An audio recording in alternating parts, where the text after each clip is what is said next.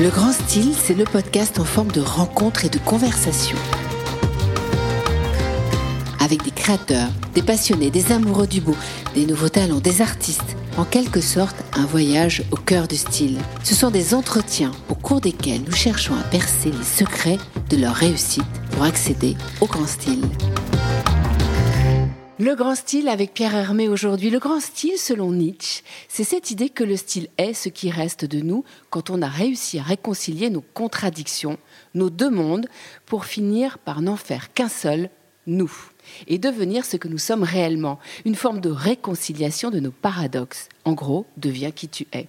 Pour mieux comprendre comment acquérir son grand style, ou plus simplement encore connaître et imposer son style, quoi de mieux que d'écouter ceux qui y sont parvenus.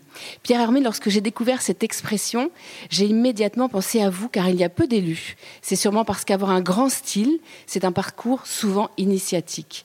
On va comprendre tout au long de cette conversation avec vous comment vous avez su imposer le vôtre dans le monde entier. Pierre Hermé, bonjour. Bonjour Sandrine. Où est-ce qu'on est ici on est à l'atelier de création de la maison euh, Pierre Hermé Paris. Oui. Et euh, c'est un endroit où, on fait tout le travail de création et de mise au point des, produits avant de, le diffuser auprès des, chefs de la maison. Alors aujourd'hui, il n'y a pas trop de monde dans cet atelier de création, mais j'imagine qu'habituellement, ou lorsque vous êtes dans des grands moments de création, il y a tous vos ouvriers autour de ah, vous. tous les jours, il y a trois personnes qui travaillent ici sur euh, cette mise au point de produits. Alors aujourd'hui, pour les, pour les besoins aussi de, de, tranquillité de l'émission, euh, le, travail est plutôt consacré à des tâches de rédaction de recettes plutôt que de, et de recherche de matières premières plutôt que de, de faire. Alors on est ici dans un endroit qui est très lumineux avec une immense verrière. Est-ce que vous avez besoin pour créer d'avoir un lieu qui vous inspire aussi? En fait non, j'ai besoin d'être euh, comment Il n'y a pas de, de, moment privilégié, c'est tout le temps. C'est euh, un état d'esprit euh, permanent. Ouais. C'est comme une obsession? C'est pas une obsession, c'est une façon d'être pour moi, tout est sujet à, réflexion et à création, donc euh, j'ai pas besoin d'être dans, dans un, lieu particulier, dans un environnement particulier. Je je dis pas par là qu'il y a peut-être des ambiances où, quand on a le temps de prendre un peu de recul, ben, bien sûr, c'est favorable aussi à la réflexion, et donc, euh, mais sinon, c'est pour moi un état d'esprit euh, permanent.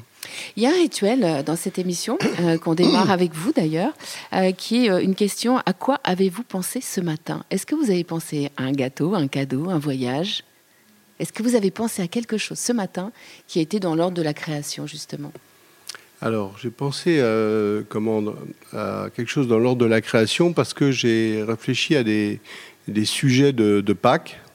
Et donc, euh, je réfléchis à, des formes et à la combinaison entre ces formes et le goût. C'est toujours un peu chez vous. Est-ce qu'on va, j'imagine, euh, on va beaucoup en parler tout au long de cette émission. C'est très important euh, d'avoir les cinq sens en éveil pour vous. J'ai l'impression. Oui, alors pour moi, le, le, sens, les, deux sens, c'est à la fois le, la vue, le, le, goût. et le, toucher. Donc il y, a, trois choses. Et après, par contre, c'est vrai que Louis intervient aussi. Et puis, euh, en fait, pour moi, le goût, c'est tous les sens quasiment. Alors, pour pouvoir préparer cette émission, euh, j'ai parlé à deux personnes qui vous entourent, euh, parce que j'avais euh, envie, dans cette conversation, d'avoir des mots comme ça qui viennent et qui nous racontent le grand style de Pierre Hermé. on a commencé avec Soledad. Soledad, elle dit Je ne mange pas ces macarons, je les gobe. Elle dit aussi J'ai demandé à Pierre Hermé de faire disparaître le macaron au caramel, car je ne savais pas m'arrêter d'en manger. Vous générez de la gourmandise autour de vous et cette forme d'humour de Soledad, qui est une illustratrice fantastique avec laquelle vous avez travaillé. Que j'adore. et elle aussi. Qui a mis en, valeur d'une manière euh, humoristique et décalée les différents produits de la maison. Différents, elle a créé des, boîtes. Elle a, enfin, c'est euh, quelqu'un avec lequel euh, j'ai une réelle complicité. Alors, les, mots que j'ai retenus de Soledad, le premier, elle a parlé de votre humour. C'est aussi ce que j'apprécie chez, elle. Donc, euh. Elle a dit qu'elle a, elle a, été euh, avec vous euh, pendant plusieurs mois dans votre atelier, pour dans votre laboratoire. Pour faire un livre qui s'appelle Pierre Hermé et moi.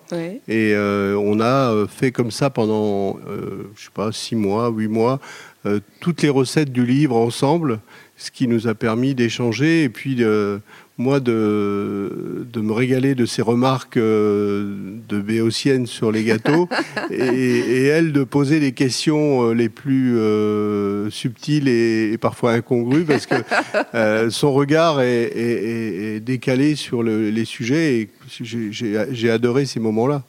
On, s'est vraiment régalé à faire ce livre. Régalé, c'est un mot qui vous va bien, non? Mm je crois.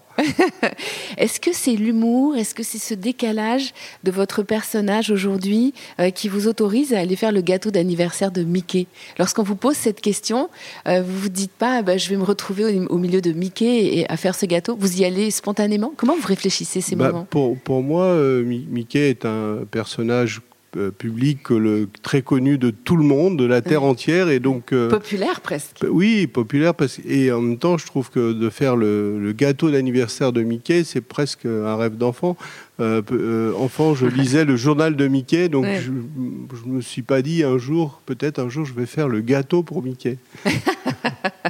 Elle a mis en opposition votre pudeur et votre timidité avec euh, l'humour. Est-ce que c'est quelque chose qui vous caractérise aussi, mais qui, euh, euh, qui, est une signature aussi, Pierre Hermé? Oui, pudeur ou retenue, certainement. Et, c'est joli comme mot, retenue. Oui, oui. C'est un beau mot. et donc, j'aime J'aime plutôt réfléchir avant de, me prononcer, donc ça. Ce serait bien qu'il y ait plein de gens comme vous, non? Enfin, davantage en ce moment. Moi, je dis toujours que dans, dans le mode de fonctionnement, je suis plutôt euh, diesel. J'ai besoin de, de, temps de réflexion pour pouvoir euh, euh, m'approprier les choses et ensuite ben, retranscrire, en faire quelque chose de différent et, et me les approprier. Quand j'ai démarré cette émission, j'ai parlé de Nietzsche qui euh, donc euh, disait euh, le grand style et très peu de gens ont le grand style. c'est cet accord de nos contradictions, de nos paradoxes. C'est deviens ce que tu es. Est-ce que vous êtes devenu Pierre Hermé parce que tout petit déjà vous étiez tombé dans la potion magique comme Astérix et Obélix en ce moment ils sont d'actualité? Dans comment? Dans la vie, il y a différentes phases et effectivement, euh, dans mon métier, il y a eu la phase d'apprentissage où euh, j'ai essayé de refaire ce que j'apprenais, où j'ai essayé de, de comprendre et de maîtriser ce qu'on ce qu'on m'apprenait. Ensuite, il y a eu une phase où j'ai envie de, de, faire des choses par, par moi-même, avec parfois des, des choses plus ou moins heureuses. Et puis après, il y a un stade où on trouve son propre style et la manière dont on a envie de s'exprimer.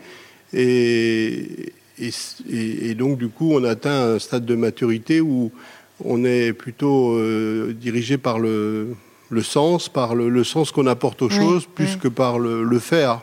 À quel moment vous avez senti que vous étiez dans votre style? À quel moment Après des échecs Après, un, après un, juste, au contraire un gâteau très réussi? Je ne sais pas identifier le moment parce que c'est pour moi complètement inconscient.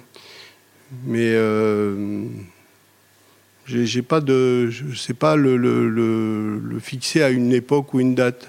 C'est un cheminement euh, permanent et je pense que le, style, mon, style dans le travail évolue euh, encore euh, aujourd'hui quand j'ai parlé, avec parlé Soledad, je dis, on dit aussi euh, euh, que Pierre Hermé, c'est le Picasso de la pâtisserie. Alors elle s'est un peu révoltée contre ça. Elle a dit non, parce que Picasso, j'adore son, ses dessins, j'adore sa peinture, j'adore ses créations. Mais le personnage, non, Pierre Hermé, il, a, il est totalement en phase entre ce qu'il fait et ce qu'il est. C'est rare. C'est ça le grand style aussi, non?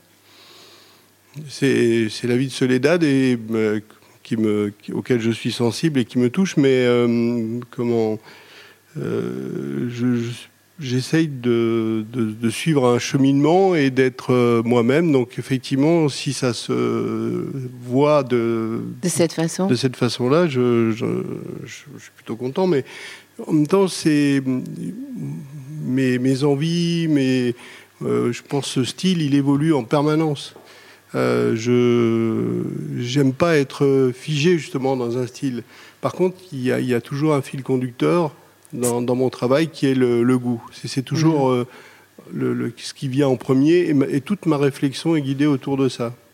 Avant la vue, avant euh, ce que vous allez ressentir, c'est toujours ce qui va passer par votre palais, c'est-à-dire le goût. Oui, parce que mon métier, c'est de faire à manger, c'est pas de, donner à regarder.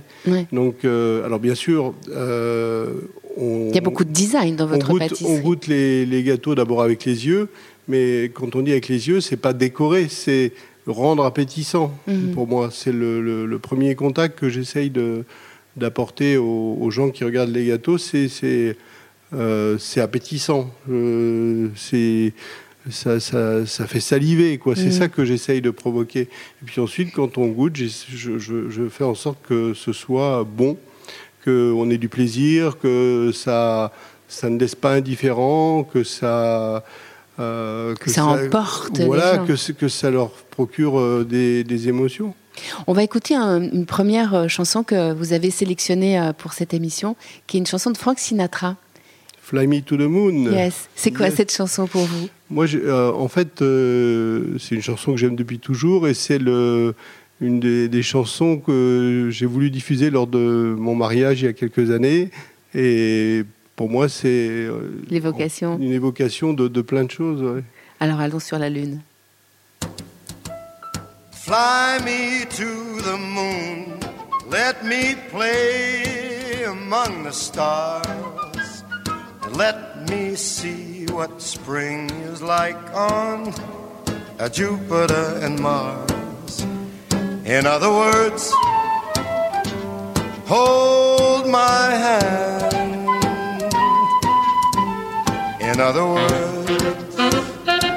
Et voilà, après ce petit tour sur la Lune, retour avec Pierre Hermé euh, pour le grand style. C'est un bonheur d'être ici dans ce laboratoire où vous créez, où j'imagine que des tas de gâteaux que j'ai avalés, dévorés, mangés. On vit le jour ici. On vit le jour ici, rien que ça, ça me, ça me plaît.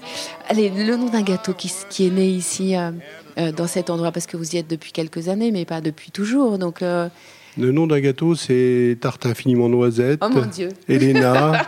oh Vénus. Oh non, pas, non, non, non, non, non, non, non.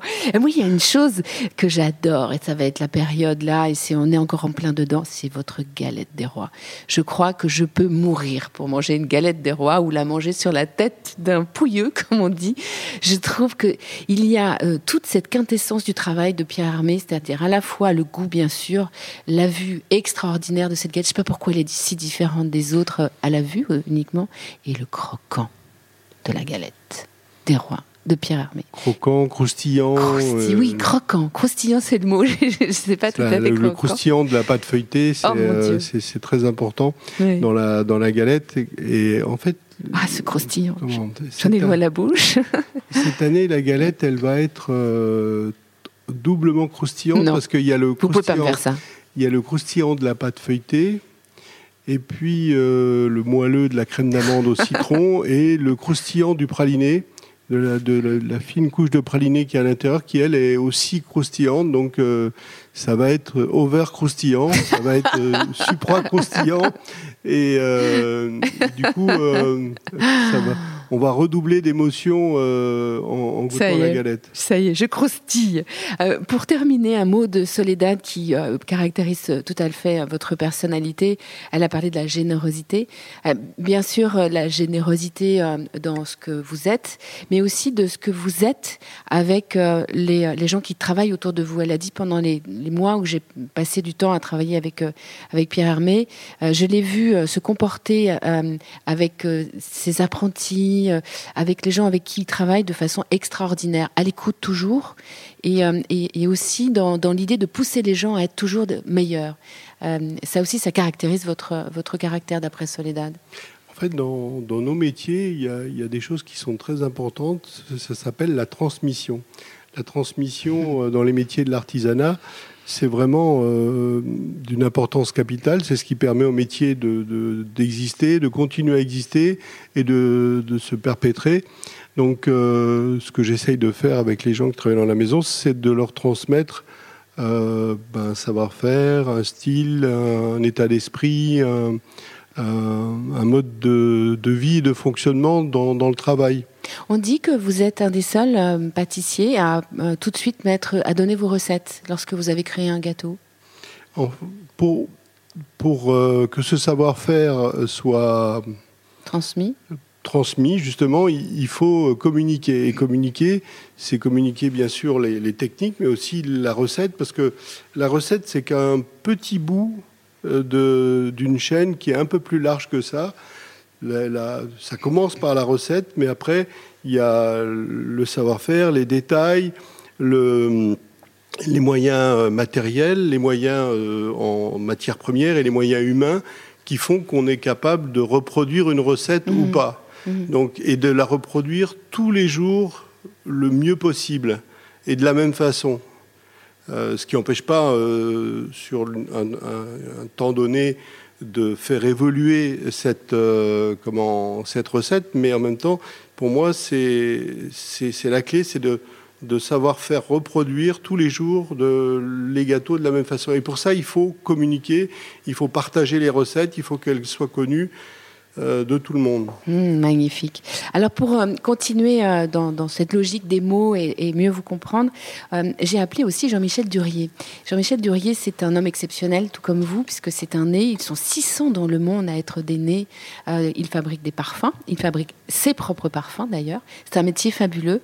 il a, quand je lui ai dit, mais quels sont les mots qui caractérisent pour vous Pierre Hermé Il a dit tout de suite infiniment. Euh, c'est un mot qui vous euh, qui revient très souvent. Alors, euh, c'est d'ailleurs le mot de plusieurs de vos gâteaux. quand vous parlez d'une pâtisserie, vous dites souvent infiniment. C'est un mot qui vous caractérise. Alors, dans ma façon de travailler, il y a, il y a plusieurs angles. Ça veut dire qu'il y a un angle très simple qui consiste à mettre en valeur un seul ingrédient de la meilleure manière possible, bien sûr à mon sens. Et donc c'est ça que j'ai appelé infiniment. Alors j'ai commencé à, réfléchir de, cette façon-là, de manière inconsciente, et à un moment donné, je me suis dit, quand j'ai créé la tarte infiniment vanille... non, pas elle. Donc c'est ça date de, 2005, 2006. Je me suis dit, ah, c'est intéressant parce que euh, quand le goût est, poussé à son paroxysme, euh, c'est donc que c'est infiniment vanille. Et, et D'où le nom de cette tarte. Et puis devenu infiniment bon, du coup. Et du coup, je me suis attaché à, travailler de manière vraiment consciente sur un goût que j'essaye de, sublimer. Euh, d'autre part, il y a une autre façon de, travailler qui consiste à créer des associations de saveurs. Parce qu'on peut créer sur une saveur unique et on peut créer en associant différentes saveurs. Euh, et donc, euh, ben, la plus connue des associations de saveurs que j'ai créées s'appelle Ispahan. Ensuite, il y a Satine, Envie, euh, comment Plaisir sucré. Enfin, il y en a comme ça un, certain nombre. Et là, c'est une association de saveurs qui est créée sur un produit. Ça peut être très bien un gâteau, ça peut être un macaron, ça peut être un chocolat. Que ensuite je, je reprends et je retravaille euh, sur d'autres familles de produits. Par exemple, euh, l'ispahan, à l'origine, c'est un gâteau. C'est devenu un cake, une confiture, mm. c'est devenu une glace, une glace c'est devenu un cocktail, c'est mm. devenu une boisson, euh, un latte ispahan. Donc, c'est à chaque fois, il y a la nécessité de réinterpréter l'association de saveurs parce que bah, le dosage des ingrédients et les équilibres ne se jouent pas de la même façon dans un cake que dans un croissant que dans un gâteau. Et ça, c'est une, ça fait partie du style.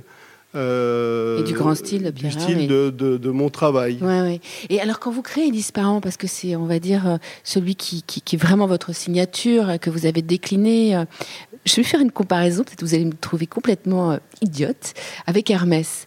Euh, Hermès, un jour, ils ont lancé un sac, euh, une forme de sac, et puis après, ils l'ont décliné dans plein de choses, enfin, dans, des couleurs différentes, dans des tailles différentes. J'ai fait la même association, en fait, en vous entendant parler de, cette saveur et de l'ispahan. Quand vous inventez l'ispahan, quand vous créez l'ispahan, vous, vous partez de quoi? Du litchi? Le premier déclic de, de, comment, de l'Ispahan, c'est la découverte du goût de la rose à travers la cuisine bulgare. Mhm. Et puis, euh, un premier gâteau en 87 qui euh, s'appelait Paradis, qui était euh, rose et framboise. Ce gâteau a eu un succès tout à fait relatif, mais j'ai toujours considéré que le gâteau était bon et intéressant. Et puis on a comment on a travaillé, j'ai travaillé en 97, j'avais envie de faire un gâteau un petit peu différent. J'avais envie de faire un gâteau qui soit plus structuré au niveau des textures. Et entre-temps, j'avais découvert que le, litchi avait des parfums de rose. Et donc, j'y ai euh, associé euh, rose, framboise et litchi. Et c'est comme ça qu'est arrivé l'Ispahan. Et à partir du moment où l'Ispahan a été sous forme de ce gros macaron euh, avec dessus une pétale de rose, c'est devenu le, gâteau emblématique de la maison et, avec le succès euh, qu'on connaît. Qu'on lui connaît encore aujourd'hui. Euh, toujours Jean-Michel Durier dit obstination. Euh, il parle de votre obstination. Je pense qu'il, euh, on en a parlé, on l'a évoqué tout à l'heure, mais je pense qu'il euh, il, parlait de vous surtout depuis que vous êtes enfant, depuis l'âge de 14 ans. cette obstination à créer des gâteaux, créer du bon. dans les mots que vous employez depuis tout à l'heure, vous parlez d'envie, vous parlez de plaisir, vous parlez d'infiniment. Tous les mots que vous utilisez même pour vos gâteaux ont un sens. Vous avez ça, j'imagine que vous l'avez bien remarqué chez oui. vous. C'est un. Alors, la pâtisserie est un art un peu plus précis que la cuisine ou qui laisse plus place à l'improvisation. Moi, si je veux que mes gâteaux soient réalisés de la même façon à, Paris, à Tokyo ou ailleurs, j'ai besoin d'un fil conducteur et que les, modes opératoires soient suffisamment précis pour être produits euh, fidèlement. Et donc, euh, bah, j'ai besoin de qualifier euh, de manière précise euh, les choses. Et euh, euh, vous avez dit c'est un art. Vous avez parlé de la pâtisserie, vous avez dit c'est un art. En fait, c'est une, le, métier de pâtissier est un métier artisanal. La dimension créative est pour moi une, une, expression artistique, oui. Donc parce que ça correspond à ce que je suis, à ce que j'ai envie de, transmettre, de faire paraître. Alors puisqu'on parle d'art, on va parler d'artiste. C'est une deuxième euh, musique que vous avez souhaité euh, faire partager euh, à ce moment du grand style. Alors elle, elle a un très grand style aussi incroyable. C'est Amy Winehouse, Rehab. C'est aussi une chanson incroyable. Ça parle d'un moment de sa vie justement un peu particulier et compliqué. On va l'écouter tout de suite. Tried to make me go to rehab. I said no, no, no. Yes, I've been black, but when I come back, no, no, no. I ain't got the time, and if my daddy thinks I'm fine, they try to make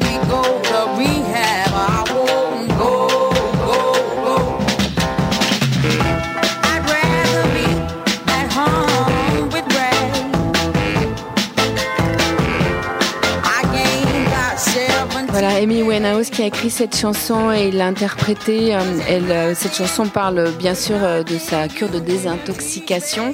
Vous pourriez vous désintoxiquer de la pâtisserie? Absolument pas, non. Pour moi, ça fait partie de ma vie. je, dirais que je suis né pâtissier et je serai pâtissier jusqu'à ma mort. Donc, dans, mais, mais, mais au-delà. Ce que disait euh, Jean-Michel Durier, pardon, je vous interromps, Pierre Hermé, il disait ce qui est fantastique avec Pierre, c'est que, euh, et je ne sais pas en quoi lui, ça résonnait chez lui, il disait, mais voilà, après euh, la mort de Pierre Hermé, il y aura toujours des pâtisseries Pierre Hermé, c'est-à-dire que vous avez, depuis tout petit, installé votre infini. Il y a infiniment et il y a votre infini. Il y a l'infini Pierre Hermé. C'est magique, ça, dans une vie de créateur en fait, de, créer des produits euh, qui, qui, ensuite sont repris par d'autres, je trouve ça intéressant parce que c'est à chaque fois un hommage. Et souvent, on me demande est-ce que ça vous dérange qu'il y a des gens qui copient votre gâteau? Je dis non, c'est un hommage. Parce que comme j'en crée toujours de, de nouveaux, pour moi, c'est pas une préoccupation. Alors on continue dans les mots justement. Euh, Jean-Michel Durier, toujours je le répète, euh, qui est un né. Euh, ils sont 600 dans le monde. C'est tellement fabuleux d'avoir pu lui parler. mais Jean-Michel, il est unique. Ah oui, il est fantastique. Hein. J'ai passé un long moment au téléphone avec lui. Et vraiment, il est extrêmement brillant et, il vous aime beaucoup. Et il est unique, sûrement, oui. Il a parlé de votre modernité.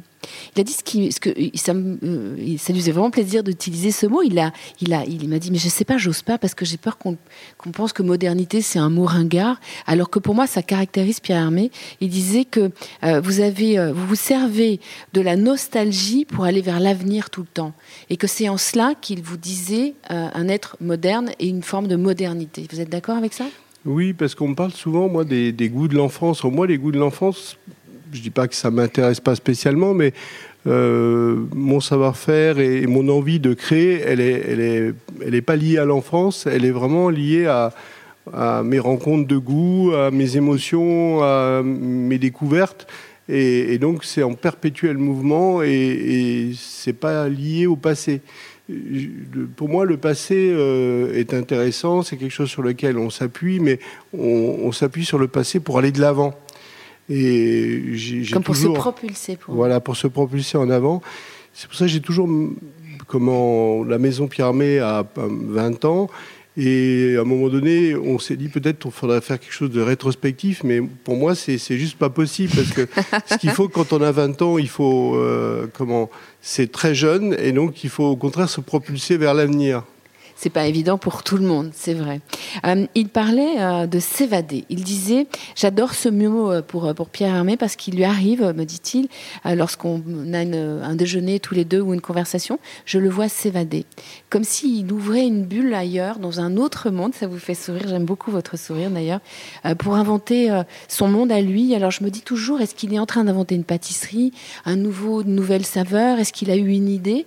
Et puis au début, ça le gênait visiblement. Et puis tout à coup, il, dit, je, le vois redescendre et revenir à la conversation. Est-ce que vous êtes d'accord? Vous vous évadez? Oui, ça c'est vrai je, comprends que pour euh, mon interlocuteur parfois ça peut être gênant, mais c'est vrai que c'est. Tout à coup j'ai une idée qui vient, je pense à quelque chose, alors relié à la nourriture ou pas, mais euh, c'est vrai que ça peut ça peut étonner. Mais ça peut être la création d'une saveur nouvelle ou quelque chose que vous avez goûté qui vous a. Pas de règle, c'est vraiment très très euh, variable dans les, mais c'est un flash comme ça, une idée qui traverse mon, mon esprit et puis. Euh, il n'y a rien de. Enfin, c'est pas quelque chose qui, qui, est déclenché par mon interlocuteur. C'est vraiment. Euh, La création est permanente, en fait. C'est un flux continu euh, dans votre esprit. Il disait aussi, euh, et je, je, je, trouve que c'est magnifique à entendre, vous dessinez d'abord vos créations. C'est-à-dire que lorsque vous avez une idée, elle passe d'abord sous, le, sous, le, sous la main du créateur et par le dessin. Alors, le dessin fait partie de, de, mon approche dans le travail de, création. Pourquoi? Parce que le dessin, ça veut dire les, différentes, euh, les différents éléments qui composent un gâteau, un chocolat, un macaron. Euh, le, fait de les dessiner, ça me permet de donner à comprendre euh, l'architecture du goût aux gens qui travaillent avec moi. Donc c'est de, les, les, différentes épaisseurs des, des couches, des comment euh, des, crèmes, des biscuits, des garnitures euh, diverses. Euh, ça permet de donner à comprendre. Ensuite, j'ai besoin d'écrire aussi une recette lorsqu'il s'agit d'une partie d'une recette qui est nouvelle. et donc, tout ça, c'est une façon de, de fixer sur le papier mes idées pour pouvoir aussi les transmettre à ceux qui travaillent avec moi. Vous gardez tout ça dans des petits cahiers, euh, même si vous n'avez pas la nostalgie des choses, euh, vous, vous conservez euh, tout ça Alors je, je, garde les archives de dessins et de, et de recettes, d'écriture de recettes depuis 1983. Donc, mais je, je, les regarde très peu parce que en fait, je les garde. C'est quelque chose qui me, qui me tranquillise de les avoir dans, derrière mon bureau. Mais en même temps, je les regarde, je les consulte très peu. Et quand j'ai besoin de les consulter, je sais très précisément où aller chercher euh, telle ou telle information. C'est étonnant. C'est étonnant que votre, enfin, votre cerveau a déjà tout rangé. Mais comme c'est rangé, oui, effectivement, comme c'est classé par année, euh, pour moi, c'est assez facile de. C'est un moyen mémotechnique. Jean-Michel Durier dit qu'il est un créateur de parfums, qu'il fabrique des souvenirs, en quelque sorte, vous aussi. Parce que euh, même si vous, vous n'êtes pas tourné vers la nostalgie, vous allez fabriquer des souvenirs dans notre inconscient de, qui, qui, Quand les gens me parlent des gâteaux, c'est leur souvenir de goût, leur, ce qu'ils ont, ce ont ressenti. Euh, encore hier, il y a quelqu'un qui m'a parlé du Mogador. Mogador, c'est chocolat au lait, fruit de la passion. Mm. Et la personne m'a décrit précisément son ressenti. C'est formidable. c'est un, un, joli souvenir. Dans, mon métier aussi, c'est de fabriquer de, jolis souvenirs, des, d'émotions. Oui, mais je crois que le premier souvenir, euh, quand on est adulte, euh, quand on parle des, des, des grands-parents ou, euh, ou d'un moment où on a mangé quelque chose, moi j'ai le souvenir de la tarte aux pommes de ma grand-mère, il est fixé quelque part dans mes souvenirs de façon éternelle. Donc vous aussi, c'est un souvenir prégnant. Oui, d'ailleurs, et si on essaye de reproduire ce souvenir, de faire le, le même, la même recette, ben, on n'y arrive pas. C'est pas possible. Alors que quand je vais croquer dans un macaron Pierre Hermé, le souvenir il est prégnant et il revient tout le temps et j'y retourne tout le temps. Quel est votre plus grand souvenir gustatif, Pierre Hermé Ça peut être autre chose qu'une pâtisserie, hein, mais. Euh, oui, oui. Alors euh, moi j'ai, je me rappelle d'un premier déjeuner que j'ai fait euh, chez Ferran Adria en Espagne. Euh, en 1997 qui pour moi a été un, comment j'ai pris un uppercut de, en, pleine poire parce que euh, bah, ce, type-là avait euh, enfin, je me suis dit là il y a du génie. Et à l'époque il était complètement inconnu du grand public. Et petit à petit, après, on a, on a, on a compris qui il était et il est devenu ce qu'il est devenu. Donc, un, formidable cuisinier qui a eu un apport euh, considérable à la cuisine euh, d'aujourd'hui. Alors on a qualifié ça de cuisine moléculaire, mais pour moi le, guide de Ferran Adrià, c'était pas de faire de la cuisine moléculaire, c'était de créer des émotions et du goût. Et je peux vous dire que quand on goûtait sa cuisine, pour moi, il y avait des émotions. Et c'est important, euh, c'est très important pour vous, ces émotions. on en a parlé tout à l'heure. Quelle est votre prochaine pâtisserie? Quel est euh, le gâteau, le prochain gâteau? C'est donc c'est Pâques, c'est plutôt les chocolats, c'est ça que vous avez en ce moment euh, beaucoup en, en tête? En ce moment, je suis en train de finaliser, oui, tous les, les chocolats pour Pâques. Ah. Et puis, euh, je réfléchis déjà aux glaces de, de cet été. Hmm. Et donc, c'est en work in progress. à quoi rêvez-vous donc à ça? Qu'est-ce que vous inspire le monde en ce moment? De l'inquiétude parce qu'il se passe des choses, ne serait-ce qu'en France, et, donc euh, ça génère de, l'inquiétude, je crois, chez, chez, nous tous. Hmm. On dit que le beau pourrait sauver le monde. Est-ce que le bon pourrait sauver le monde? Si, si, je peux modestement y contribuer, euh, je serais très heureux. On dit que le beau, en tout cas, pourrait euh, sauver. Qu'est-ce que vous aimez que l'on dise de vous? Il, a, il fait de bons gâteaux. Parce que finalement notre métier, c'est ça, c'est de, de faire de, très bons gâteaux. Après, on peut monter, descendre, dire il y a ceci, il y a cela. Mais euh, finalement, ce que moi j'aime, enfin le seul compliment, c'est bon. Il fait de bons gâteaux, Pierre Hermé. Merci beaucoup, Pierre Hermé. Merci. Euh, ce grand style que vous avez partagé avec nous, j'espère que tous ceux qui nous écoutent euh, ont compris que le grand style, c'était quelque chose qui se faisait tout au long d'une vie, avec obstination, avec euh, parfois des moments où on rate et puis des moments où on réussit.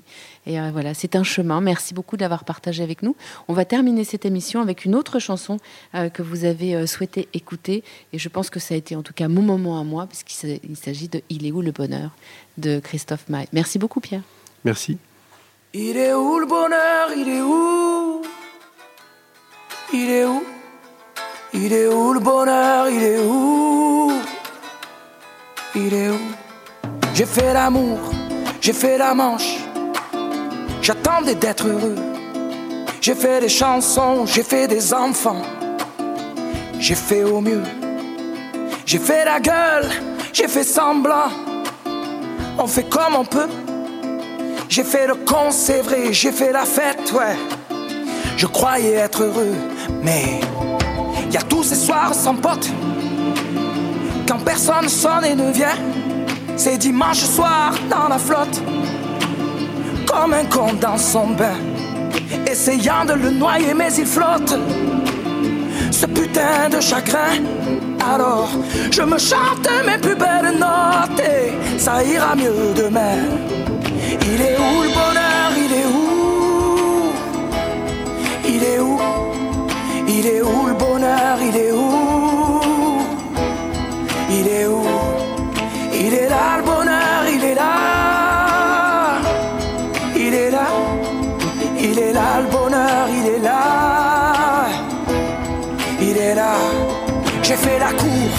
J'ai fait mon cirque. J'attendais d'être heureux. J'ai fait le clown, c'est vrai, et j'ai rien fait. Mais ça ne va pas mieux. J'ai fait du bien, j'ai fait des fautes. On fait comme on peut. J'ai fait des folies, j'ai pris des fous. Je croyais être heureux, mais y a tous ces soirs de Noël où l'on sourit poliment pour protéger de la vie tous ces rires d'enfants et ces chaises vides qui nous rappellent ce que la vie nous prend. Alors je me chante mes notes les plus belles, c'était mieux avant.